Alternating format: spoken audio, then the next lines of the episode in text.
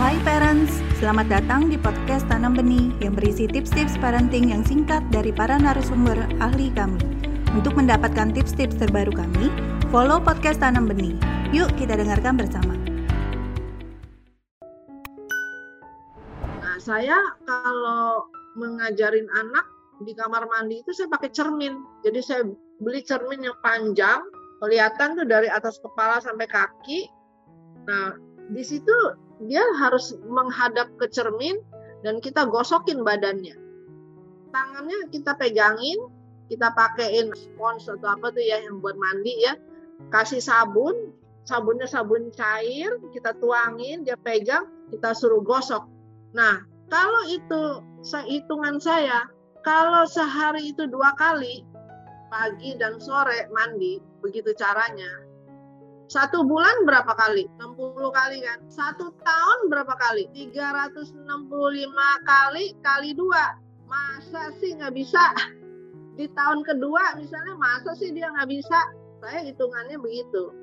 gitu. Jadi kita harus gitu. Jangan pikir bahwa ayo saya bantu deh cepetan gitu. Enggak, enggak begitu kita ngajarin anak gosok gigi bukannya hanya sehari dua kali loh. Kita bisa sehari empat kali jadinya. Habis dia gosok gigi, kita gosokin. Jadi giginya nggak rusak gitu kan. Berarti kan empat kali. Empat kali dia lihat tuh di kaca. Tuh gosok gigi. Empat kali dia lihat, ayo cuci muka. Tangannya gini, kita pegangin tangannya, gosokin gitu. Nih cuci muka. Nih kita guyur. Kayak begitu belum lagi kalau misalnya dia harus bersihin diri kalau habis BAB atau apa, itu paling susah dan geli gitu kan. Caranya gimana? Tapi harus.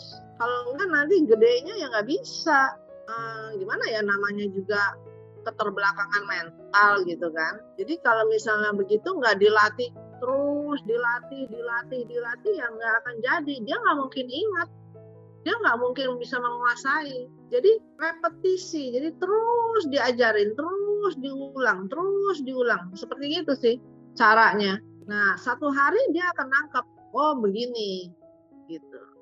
Nah, satu-satu anak beda-beda. Ada yang cepat, ada yang lamban sekali.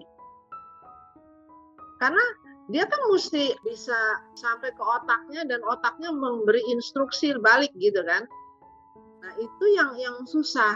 Jadi kita mesti terus ulang ulang ulang ulang lagi.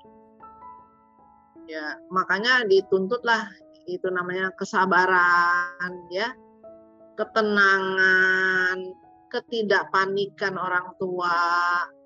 Itu dituntut itu. Terima kasih telah mendengarkan podcast Tanam Benih. Jangan lupa follow podcast Tanam Benih. Tidak pernah ada kata terlambat loh untuk belajar.